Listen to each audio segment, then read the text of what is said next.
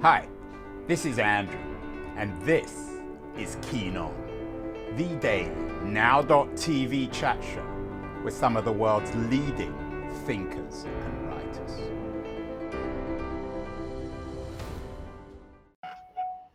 Hello, everybody. It is February the 8th, 2022. Uh, as always, I'm talking to you from San Francisco on the west coast of the United States in California. Um, regular viewers of the show know that I'm a big Bob Dylan fan. I'm very excited that on his Rough and Rowdy Ways World Tour, I managed to get tickets next month um, for a concert he's doing in New Orleans at the Sanger Theater, a place full of memories, uh, a classic old New Orleans theater. It's appropriate, of course, to see him in New Orleans because in his wonderful autobiography, Chronicles, the middle part of the book is about um, New Orleans, the making of an album in uh, 1989 he did there. Uh, the new album, uh, Rough and Rowdy Ways, has a magnificent final song, Murder Most Foul.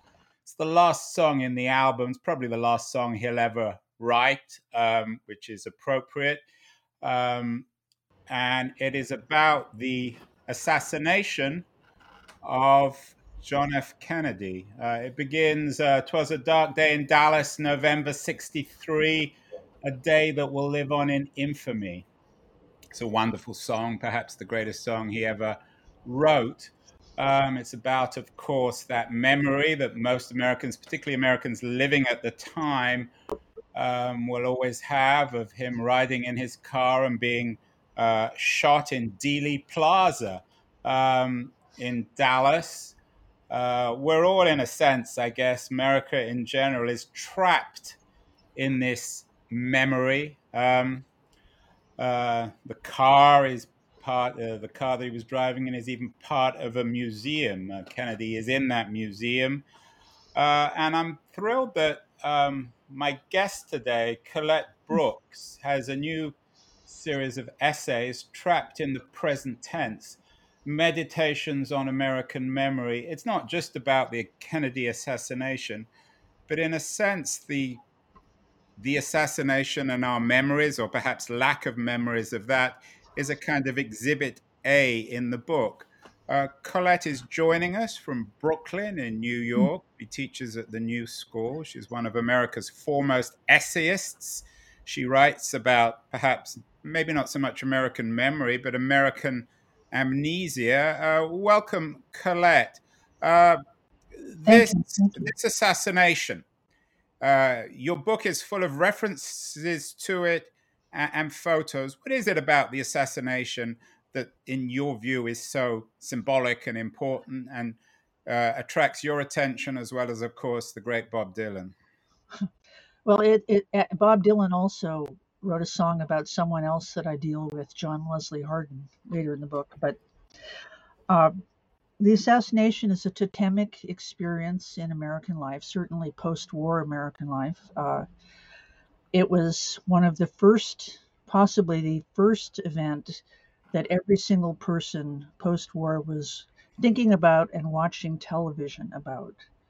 Uh, there were only three networks at the time. They were all locked into the coverage of this, the assassination and the subsequent three days, including the murder of assassin Lee Harvey Oswald on live. TV. And it was Walter Cronkite, of course, who you note in the book, um, was the the voice of the media, uh, Lee Harvey, uh, sorry, Lee Harvey Oswald, um, the assassin or the supposed assassin of JFK.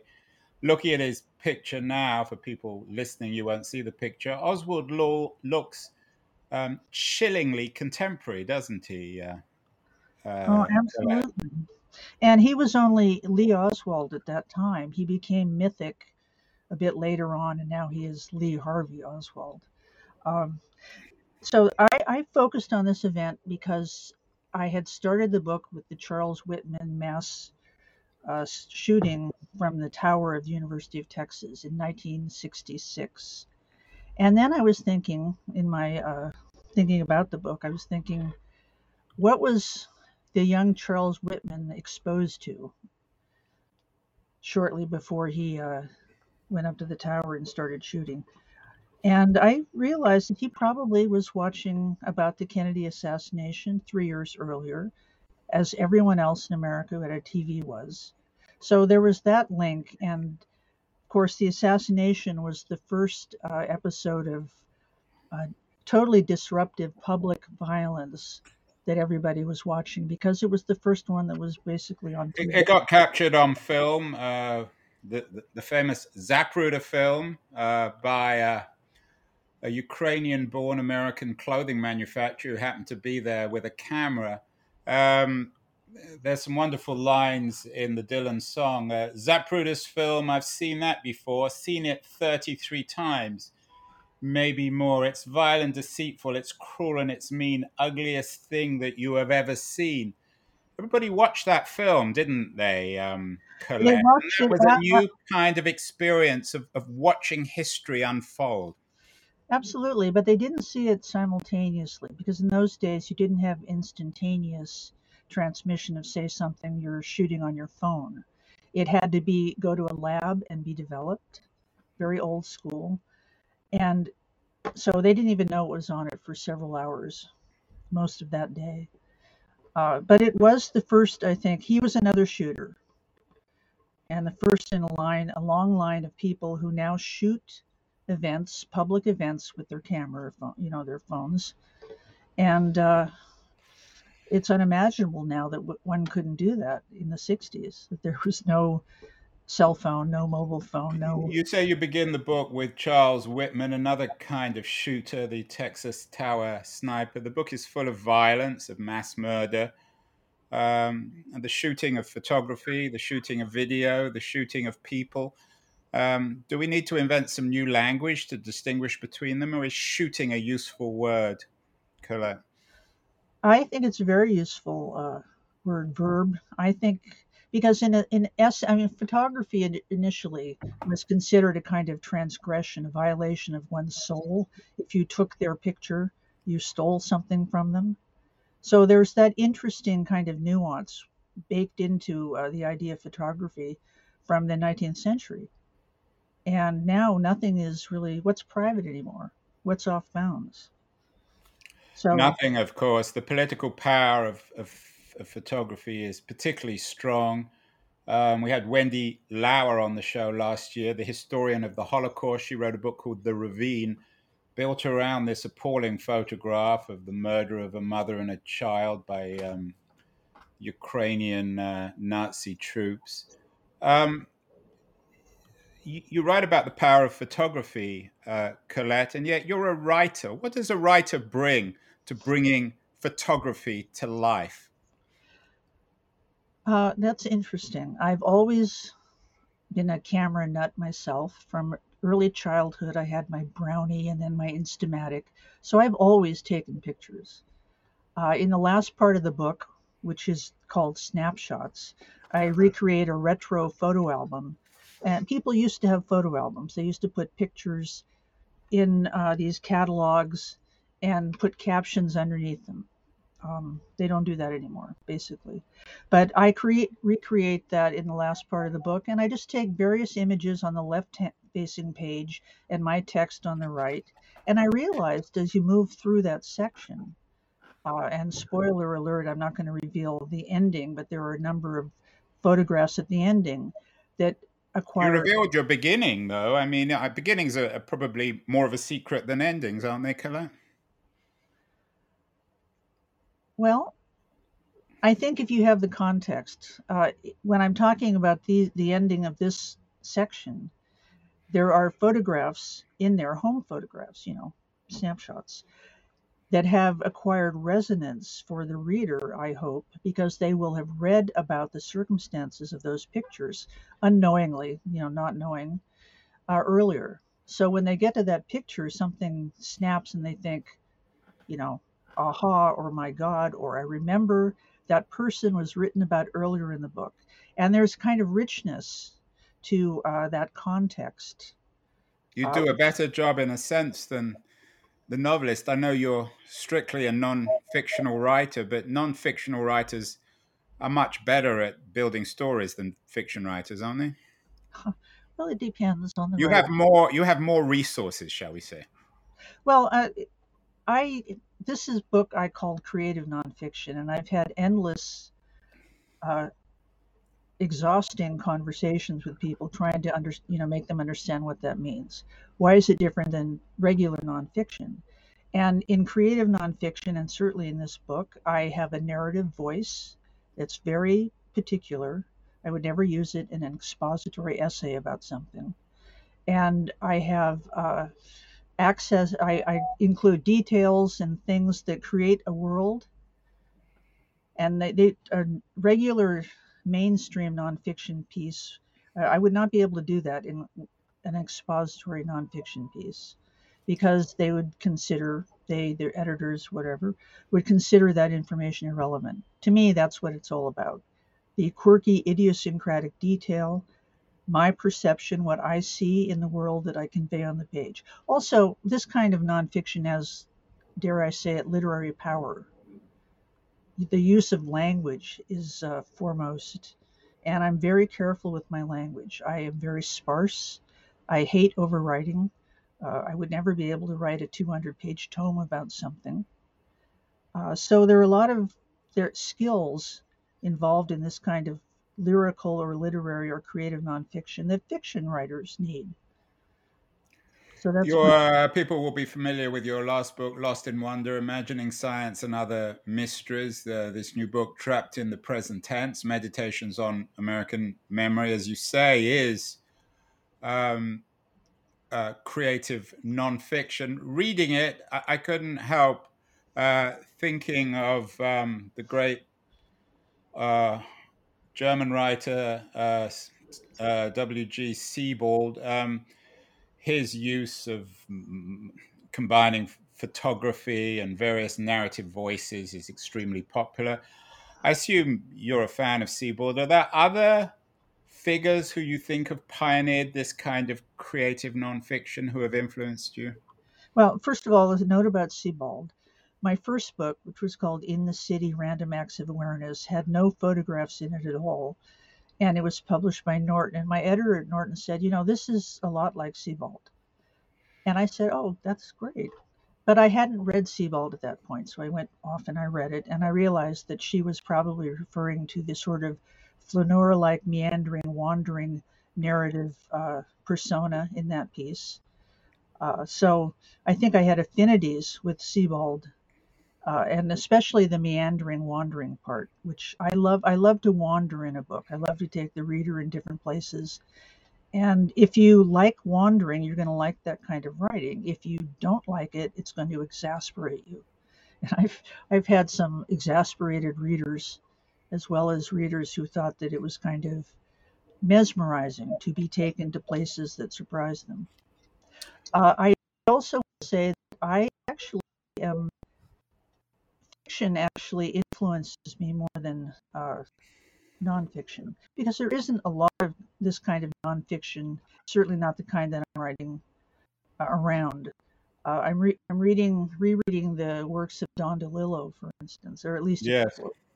I love and DeLillo is certainly fascinated with violence and particularly uh, political violence. Um, is there a particular book of DeLillo's that you think captures what you're writing about in um, being trapped in the present tense? Perhaps White Noise, or is what was it, Mao II? Well, White, mean, noise, White Noise is my favorite. Uh, I did read part of Libra, which is his of Lee Harvey Oswald, and I thought that was mm. really interesting. I love his subjects, uh, and I love his attentiveness to uh, the prickly sort of detritus of American culture. And he was, you know, as he is ahead of his time. That was 30, 40 years ago when some of those books were written, and they're just as timely today. But I also love the works of, say, another Austrian writer, uh, uh, Peter Handke, yeah. Very terse, very simple kind of narrative line, uh, very sparse, and I think very evocative. I really love books that allow the reader to uh, enter the space, that they're not being told what to think or told about something. Here's everything you'd you are, but, but, but, but, but, but, um, while you say that, uh, Colette, you are trying to educate your reader. There, there are messages in this book. Uh, maybe it, the, the subtitle should be Meditations on the End of American Memory or Meditations on American Amnesia, because it's a book about forgetting as much as memory, isn't it? That that's absolutely right. Which, um, what I always used to tell my students, I no longer teach the new school, uh, but oh, sorry. when I did, I used to tell my nonfiction students interested in this form of nonfiction, literary nonfiction or creative nonfiction, said you need to bring something to the work, to the table that isn't anything a reader can find on Wikipedia, because all the information is out there. All of the factual material is out there. What you need to bring, what I try to bring, is a sensibility at play, because that's unique. The way that we all see the some of us are able to of us aren't and they go to books to uh, enter other people's minds, so to speak. So there's a lot that can be in this kind of nonfiction, and I attempt to make it as uh, powerful as possible as a literary experience. And I will say one other thing about the idea of the present tense. Uh, I actually several several of the set pieces are uh, unfold in the present tense uh, including the Charles Whitman sniper incident. And I find it really interesting. It, it introduces a certain kind of tension and suspense to the reading experience, even if you know how it ends. Everybody knows how that event ends, everyone who knows about it. But it, there's still something suspenseful by, in going moment by moment through an event. Uh, so I'm playing with present tense in a couple of different ways. Let's talk uh, historically, though. Uh, before I want to take a break after this, but um, let's talk about the Kennedy assassination. Um, Dylan in um, Dylan, as he always does in his uh, song um, "Murder Most Foul," somehow captures the, the tragic quality of it. Don't worry, he, he writes or sings. Don't worry, Mr. President. Help's on the way. Your brothers are coming. There'll be hell to pay. Brothers, what brothers? What's this about hell? Tell them we're waiting. Keep coming. We'll get them as well. Love Field is where his plane touched down, but it never did get back off the ground. Was a hard act to follow, second to none. It, seems to me, and it's always easy to over analyze Dylan's songs, that for him, this was the beginning of the end. This is when everything really got broken in America. Do you think there's some truth to that? Uh, I certainly think the early 60s there was a lot of breaking going on. Um, I am mindful of the fact that both Dylan and I are of an age, he's older, you know, just that uh, this probably looms larger in our collective uh, consciousness than for younger people. But it was it was shocking, absolutely. The 60s, shocking public violence, demonstrations, a war going on, racial unrest. It was just a, a cauldron Sounds like today, Colette. It Racial does. unrest, wars, public, it, public disturbances, crisis of the political system. We're talking with uh, Colette Brooks, wonderful new uh, set of essays she's just come out with, Trapped in the Present Tense, Meditations on American Memory. We're going to take a short break, Colette.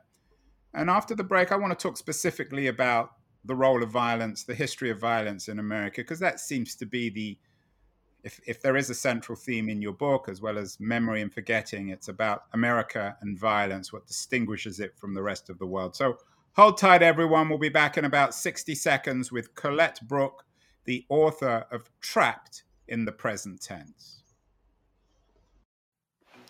Hi, everyone. Andrew here again.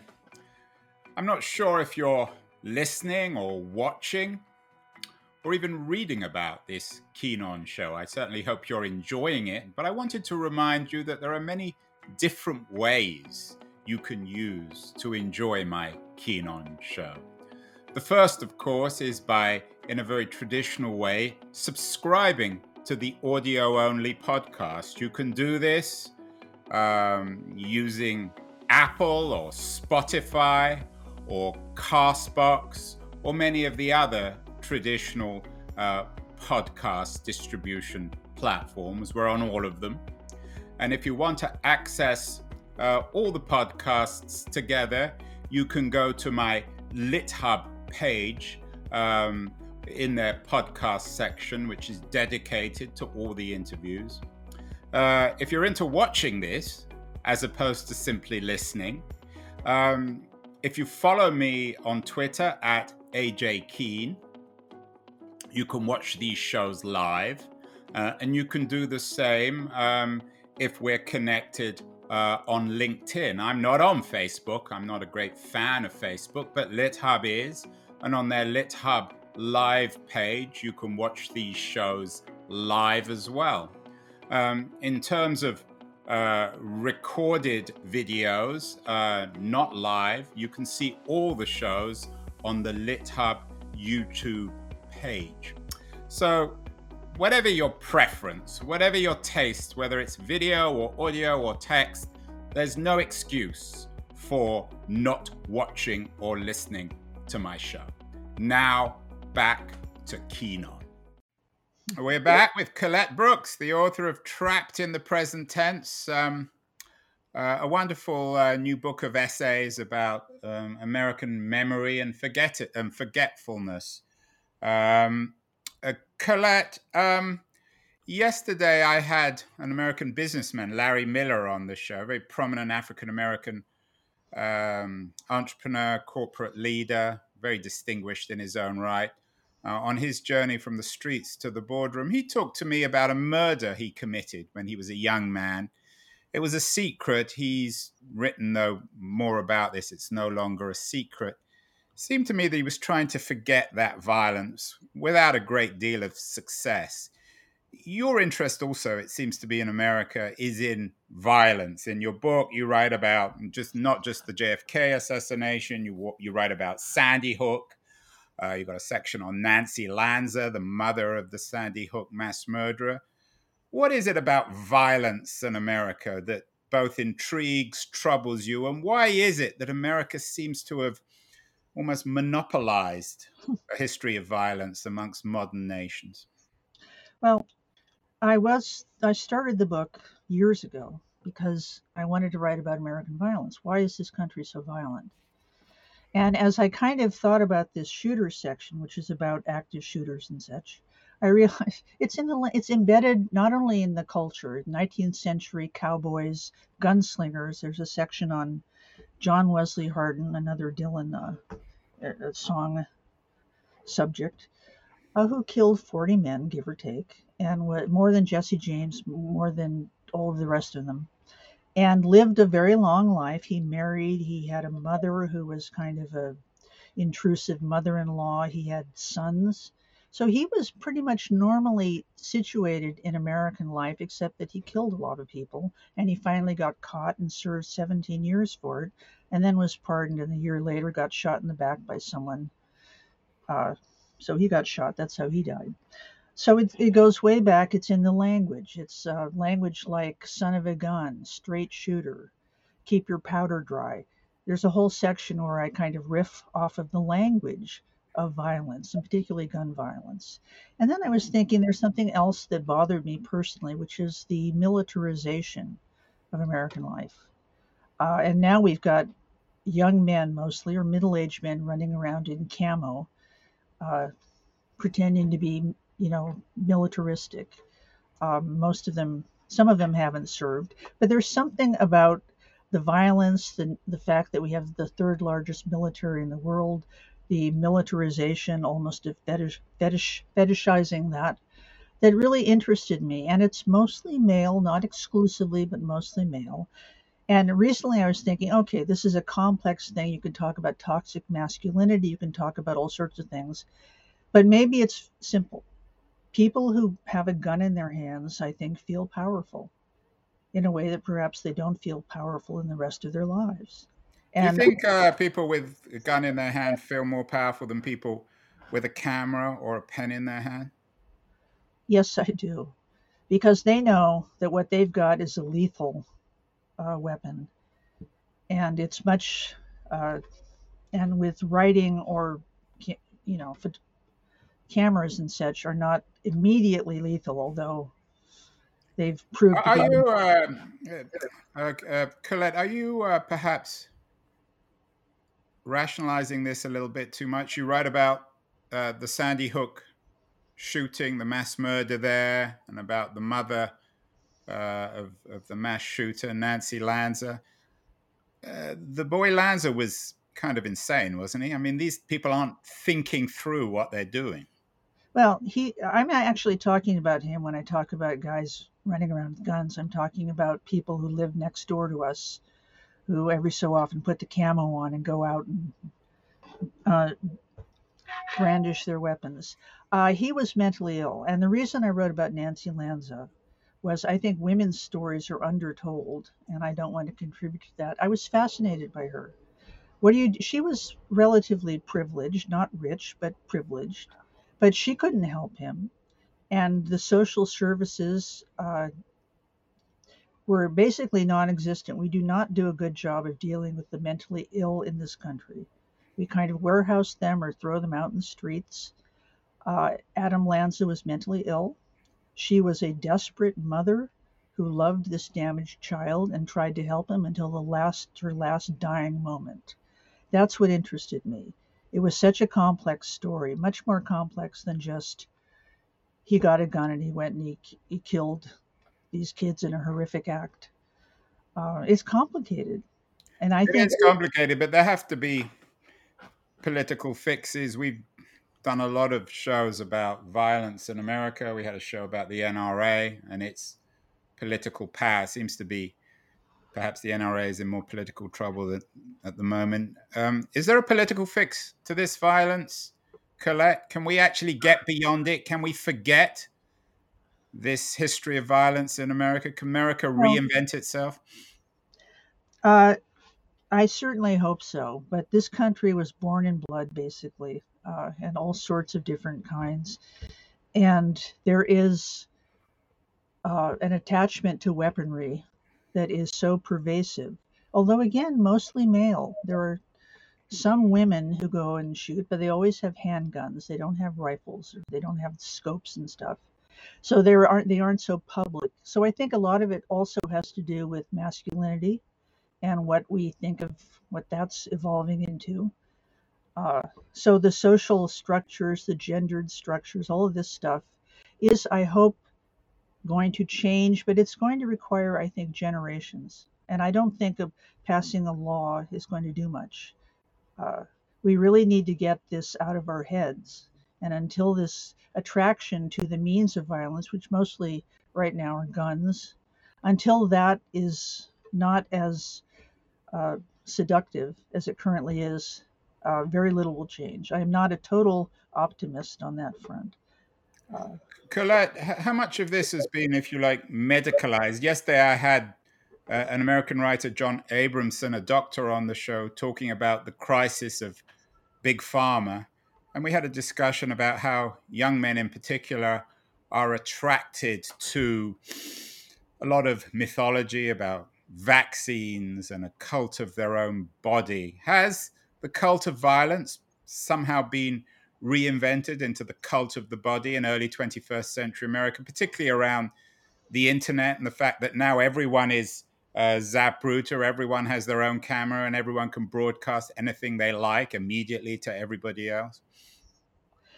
Oh, that that's interesting. I think that certainly the ubiquity of social media and the ability for everybody to have to be on stage. I mean, Andy Warhol's 15 minutes seems quaint now because everybody's got their time online and there's a community and i've called it in other contexts an exteriority a kind of public uh, per- performative aspects of this that are it's new it's new it's usually in the bat in the uh, bad old days when someone went up to a tower and shot that was a performative public act of shocking violence but there weren't a lot of other people who were likely to do that uh, now you can be uh, performative in a way you don't need to shoot a gun at someone, but you can be uh, bullying online. You can say toxic things to people. You can have a kind of anonymity that protects you or cloaks you, and you can do whatever the heck you want.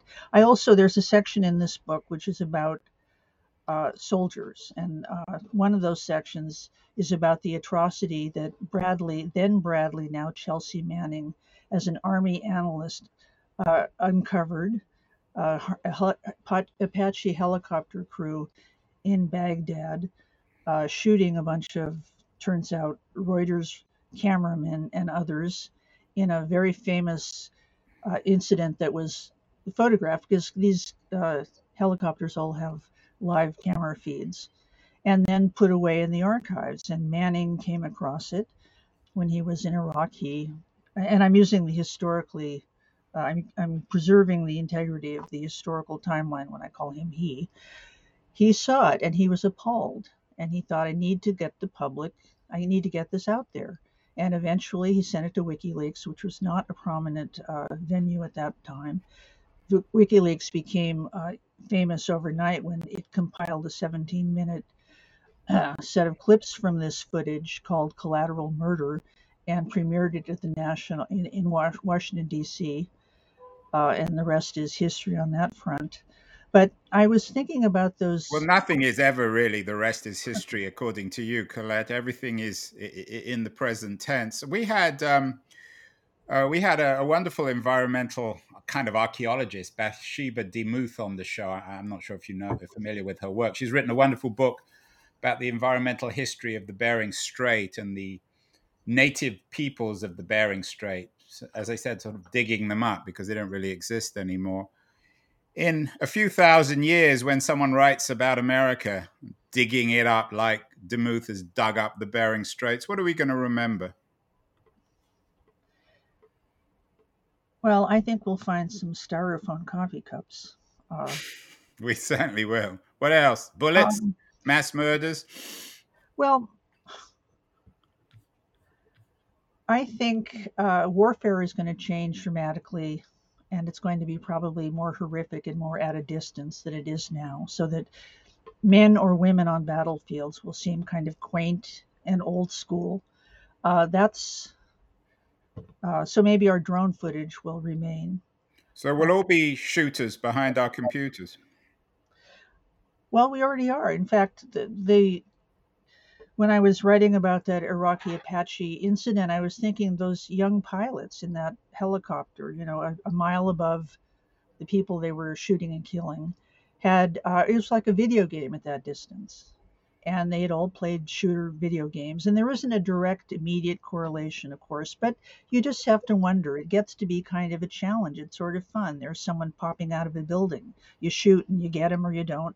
And there is on the uh, the transcript of that event has some uh, some of the, one of those pilots or two in the in the uh, helicopter saying, um, you know, I missed my moment, and then it was like whack-a-mole to them.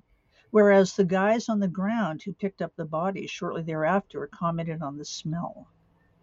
This toxic mix, mix of human body parts and munitions. And eventually, I think that people will invent technology, digital technology, that will enable us to smell the battlefield as well. Colette Brooks, uh, author of Trapped in the Present Tense. We began with Dylan, so let's end with him. As I said, he has this remarkable song, Everything is Broken, from his 1989 album that he made in New Orleans, Oh Mercy. Um, it seems as if everything in America is indeed broken. I think your work contributes to this broken healthcare system, broken political system, broken media, broken everything, broken individuals in our age of anxiety. Is everything broken, Colette, in America in February 2022? Well, uh, at the moment, I think so. Um, I have sometimes used a, a, quote from Chekhov that about he's writing to, about how you create a visual effect in, in a short story. Yeah. Says, uh, "Don't show me the, don't tell me the moon is shining. Show me the glint, the light on the glint of broken glass. And I liken that, of course, to my I do in work. Don't you have to show though the, the, the mirror breaking, the glass breaking? Isn't that the most important thing? Not the not the glass glinting, but the yeah, act well, of no, breaking the glass. That, yeah, that it's there. It's there, and we uh, will walk over it all over again if we don't learn something from our our history. If we don't develop some kind of awareness, some kind of memory. Uh, and it, but it's an uphill battle, as they say, to use another military locution. Yeah, it certainly is. I don't know. There must be a more extreme uh, descri- uh, series of words to describe an uphill battle. It seems an impossible. It's it's it's Sisyphean, I think, eh, trying to make Americans remember. But Colette Brooks is trying a wonderful uh, collection of, of essays. Important. The American Seaboard. You'll probably hate me for saying that, but uh, I'm going to say it anyway. By Colette Brooks, trapped in the present tense. Meditations on American memory. It's just out, Colette. Congratulations on the book. Um, you're talking to me from Brooklyn in early February 2022. What else should people be? I've already said people need to listen, of course, to Dylan's um, uh, Murder Most Foul, but what else should people be reading in these strange times in addition to your work? Something calming, something zen, meditative, something that. No one's going to be calm after this, Colette. You just said everything's broken. Well, if you read my book to the very end, you'll see how some of the pieces are put back together. Oh, good. Uh, uh, and, yeah, in a way that is important, to kind of. So everybody reading, if you skip the early stuff, read through to the end because that's where it lands on the very. And who else can we read to calm ourselves down? Uh, you know, I'm going to be contrarian here. I think we need to rile ourselves up. You just said I we think, need to calm ourselves down. Well, uh, now I'm changing my mind, and I'm permitted to do that. Good, you I, are. You're allowed to do anything you like on my show, Colette. Yes, thank you. So, I how are we going to rile people up? What books? Uh, well, Don DeLillo. That'll give you something. Oh yes, about. excellent. Which ones? White uh, noise. Well, again, white noise. I think is really interesting, but uh, even Mao, Mao, you know, the, it, anything that has to do with the mass mentality, with all of the yeah, the Mao book is, is wonderful. I mean, I wouldn't yeah. call it wonderful; it's chillingly, chillingly wonderful. Yes, Prescient, as they say in the book business. We need to be chilled, I think, a little bit. Anything else except DeLillo? Uh, well, you know, I have to give a shout out to my uh, uh, colleague Jennifer Egan, who's writing an interesting book that is uh, Candy House. It's coming out. I guess it's coming out and it's yeah. You did a show with her um, in New York, yeah. and it was on Lit Hub. I saw that; it was very good. Yeah, and so Egan's uh, Egan's new book. Any any uh, any tips about what it's about? Can you reveal the secret? It takes the minor characters in uh, the Goon Squad book and foregrounds them. So it's a kind of a sequel or a sibling to that, I guess you would. I know you've known, bro. Uh, I know you've known Jennifer Egan for for a long time. Do you do you think your work and her work, nonfiction and fiction, kind of go together? Well, she has said to me that she read this book and she said there were uncanny resonances with the book I'm publishing in April. Uh, so we definitely have some of the same concerns, which surprised me. When I met her, we were uh, way, way, way back in the old days at Yaddo, and she was just starting a novel, and I was writing journal literary essays, all on my website, Colette. Colette Dash. You were at a creative writing event. You you bumped into Egan, right? Uh, we went to Yaddo. There, we were at the writers, the artist colony. Uh, and we had. Uh, well, uh, you'll have to uh, introduce me to to uh, Egan. I'd love to get her on the show. Colette Brooks, real honor, really fun to talk to you. Uh, your new book, Trapped in the Present Tense Meditations on American Memory, is just out. It's a really uh, meaningful read, a memorable read. It's, it's a book about forgetting, but it's hard to forget once it's been written, once it's been read. So, congratulations, Colette, on that. Really honor and fun to talk to you. And uh, maybe we'll get you on the show with uh, Egan and we can talk more broadly about fiction and nonfiction. Thank you so much. That would be wonderful. Thank you, Andrew.